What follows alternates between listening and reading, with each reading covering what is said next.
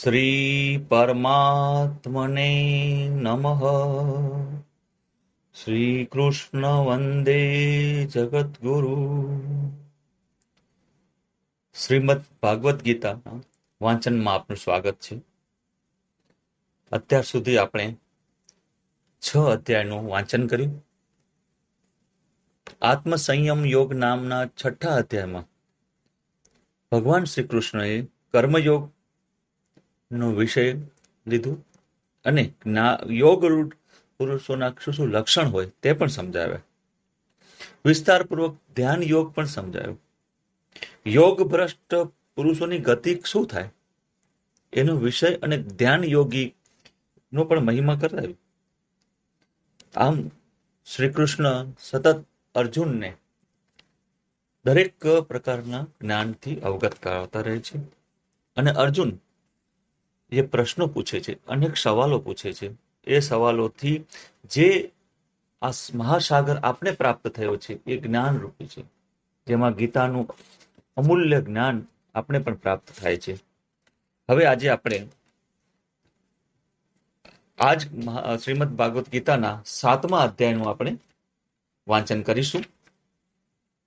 ઓમ શ્રી પરમાત્મા નમઃ. સપ્તમ અધ્યાય જ્ઞાન, વિજ્ઞાન, યોગ શ્રી ભગવાન ભગવાને છઠ્ઠા અધ્યાયના અંતિમ શ્લોકમાં સગળા યોગીઓમાં પણ જે શ્રદ્ધાવાન યોગી મારામાં જોડાયેલા છે ને અંતરાત્માથી મને નિરંતર ભજે છે, એ યોગી મને સર્વથી શ્રેષ્ઠ છે એમ જણાવેલ. હવે આગળ શ્રી ભગવાન મયા પાર્થ યોગમ જન્માદાશ્રય અસંશય સમગ્રમાં યથા યાજ્ઞ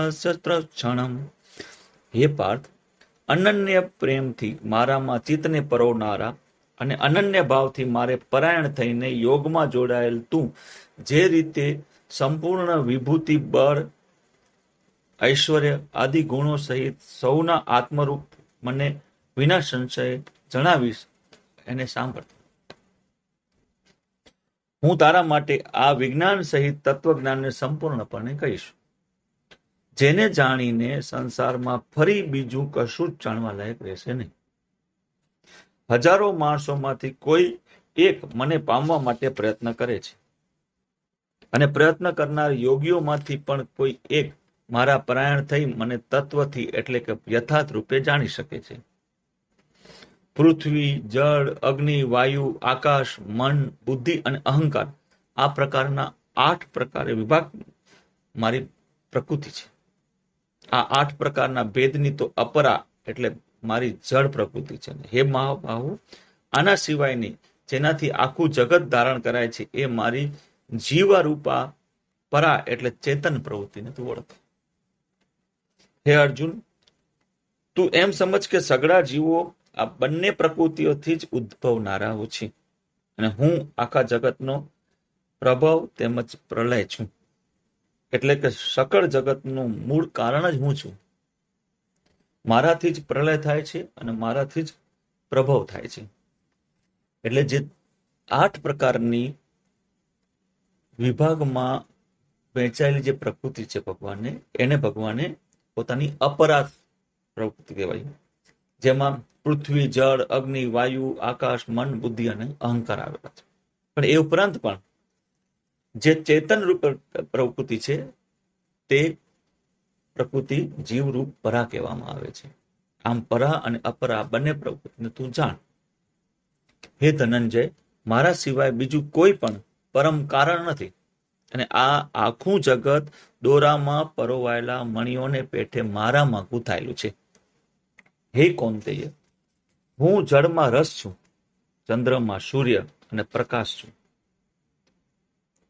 બધા વેદોમાં ઓમકાર છું અને આકાશમાં શબ્દ અને પુરુષોમાં પુરુષોત્તમ રસો અહમ બપસુ કૌંતય પ્રભાસ્મી સૂર્યો હો. પ્રણવ સર્વવેદ શબ્દ ખેમ પુરુષોમ સમ નૃષુપ હે પુરુષ બધા પુરુષોમાં પુરુષત્વ પણ હું જ છું. પૂર્ણ્યો ગંધ પૃથ્વીવ્યામ ચ તેજસ્વીમી વિભાસ્વ જીવન સર્વભૂતેષુ તપસ્યાસ્મી તપસ્વીસુ હે હું પૃથ્વીમાં પવિત્ર ગંધ અને અગ્નિમાં પણ તેજ છું. તેમજ સમસ્ત ભૂતોમાં એનું જીવન છું અને તપસ્વીઓમાંનો તપ પણ હું જ છું. હે પાર્થ, તું સર્વે જીવોનું સનાતન બીજ મને જાણ. હું બુદ્ધિમાનોની બુદ્ધિ અને તેજસ્વીનું તેજ છું. હું ભરતવંશીઓમાં શ્રેષ્ઠ, હું, હે ભરતવંશીઓમાં શ્રેષ્ઠ અર્જુન. હું બળવાનોનું આશક આ શક્તિ અને કામનાઓનું વિનાનું બળ એટલે કે સામર્થ્ય છું. અને સૌ જીવોમાં ધર્મને જે અનુકૂળ છે એ શાસ્ત્રને પણ અનુકૂળ કામ છું. અને વળી, જે સત્વગુણમાંથી ઉદ્ભવતા ભાવો છે, તેમજ જે રજોગુણમાંથી પણ અને તમોગુણમાંથી પણ જે ભાવ ઉત્પન્ન થાય છે બધા તું મારામાંથી થનારા, સમજ. એમ હોવા છતાં પણ વાસ્તવમાં તેમનામાં હું કે મારામાં એ નથી.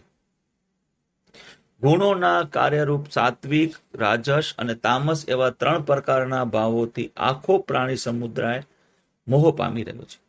માટે જ આ ત્રણેય ગુણોથી પર એવા મૂજ અવિનાશીને નથી ઓળખતો.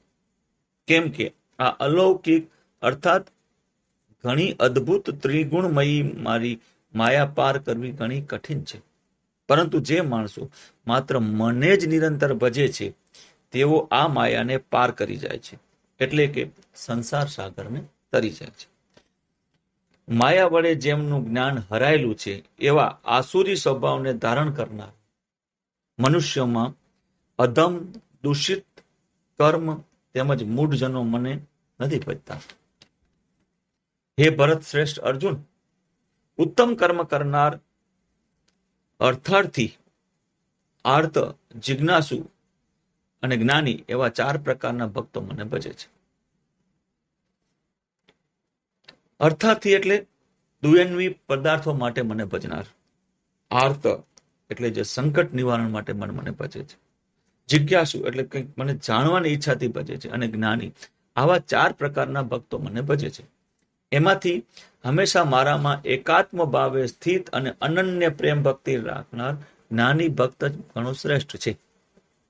કેમ કે મને તત્વથી ઓળખનાર જ્ઞાનીને હું અત્યંત પ્રિય છું અને જ્ઞાની મને અત્યંત પ્રિય છે. આ બધા ભક્તોનો ઉદાર એટલે શ્રેષ્ઠ છે. આ બધા ભક્તો ઉદાર અને શ્રેષ્ઠ છતાં પણ સર્વમાં જ્ઞાનીઓ તો સાક્ષાત મારું જ સ્વરૂપ છે એવું મારો મત છે. કેમ કે એ મારામાં જ મન અને બુદ્ધિ રાખનાર જ્ઞાની ભક્ત અતિ ઉત્તમ અને ગતિ સ્વરૂપ એવા મારામાં જ સમ્યક રીતે સ્થિત છે. ઘણા જન્મો પછી અંતિમ જન્મમાં તત્વ, તત્વજ્ઞાન પામેલો માણસ સર્વ કાંઈ વાસુદેવ જ છે એવા ભાવે મને ભજે છે. એ મહાત્મા ઘણો જ દુર્લભ હોય છે. અમુક અમુક ભોગોની કામના વડે જેમનું જ્ઞાન હરાઈ ચૂક્યું છે, એ માણસો પોતાના સ્વભાવથી પહેરાઈને અમુક અમુક નિયમ ધારણ કરી અન્ય દેવતાઓને ભજે છે, એટલે કે ઉપાસે છે. એટલે કે વાસુદેવ સિવાય બીજું કશું નથી, એવું જે સમજે છે, એ જાણે છે કે સર્વ કંઈ છે તે વાસુદેવ છે. અને જે અમુક અમુક નિયમો ધારણ કરી નાખે છે, દેવોની પૂજા કરે છે, એટલે જે સમયે જે લોકમાં જે પ્રસિદ્ધ હોય એ નિયમો ધારણ કરી અને પૂજા કરે છે. તે દેવતાઓને ભજે છે. જે જે સકામ ભક્ત છે, જે જે દેવતાઓના સ્વરૂપે શ્રદ્ધાથી પૂજવા ઈચ્છે છે, તે તે ભક્તને શ્રદ્ધાને એ દેવ પ્રત્યે હું દઢ કરું છું. અને માણસ એ શ્રદ્ધાથી યુક્ત થઈ એ દેવતાઓનું પૂજન કરે અને દેવતાઓ પાસેથી મારા વડે જ વિધાન કરાયેલા અને ઈચ્છેલા ભોગોને નિસંદેહ પામે છે. પરંતુ અલ્પ બુદ્ધિજનોનું એ ફળ નાશવંત છે. તેમજ દેવતાઓને પૂજનાર જનો દેવતાઓને પામે છે. જ્યારે મારા ભક્તો ભલે ગમે તેમ ભજે, પણ છેવટો મને જ પામે છે.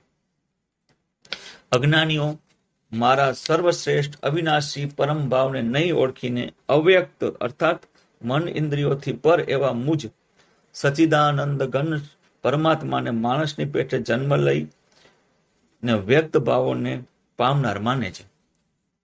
પોતાની યોગ માળા માયા વડે ઢંકાયેલો હું સૌને પ્રત્યક્ષ નથી. માટે આ અજ્ઞાની જનસમુદાય મુજ અજન્મા અવિનાશી પરમેશ્વરને નથી ઓળખી શકતા. એટલે કે મને જન્મ મરણશીલ સમજે છે. હે અર્જુન, પૂર્વે થઈ ગયેલા વર્તમાનમાં હયાત અને ભવિષ્યમાં થનાર સર્વભૂતોને હું જાણું છું. પરંતુ મને કોઈ પણ શ્રદ્ધા ભક્તિ વિનાનો માણસ નથી જાણી શકતો. હે ભરતવંશી અર્જુન સંસારમાં ઈચ્છા અને દ્વેષથી ઉદ્ભવેલા સુખ, દુઃખ આદિ દ્વંદ સ્વરૂપ મોહને લીધે સઘળા પ્રાણીઓ અત્યંત અજ્ઞાનતા પામે છે. પરંતુ નિષ્કામ ભાવે ઉત્તમ કર્મોનું આચરણ કરનારા જે માણસોનું પાપ નષ્ટ થઈ ચૂક્યું છે, એ રાગ દ્વેષ જનિત દ્વંદ સ્વરૂપથી પણ મોહથી પણ મુક્ત થયેલા છે, એ દ્રઢ નિશ્ચયી ભક્તો મને સર્વ રીતે ભજે છે. જેઓ મારા શરણે થઈ જરા અને મરણમાંથી છૂટવા પ્રયત્ન કરે છે, એ માણસોએ બ્રહ્મને સમગ્ર આધ્યાત્મને સંપૂર્ણ કર્મને ઓળખી લે છે.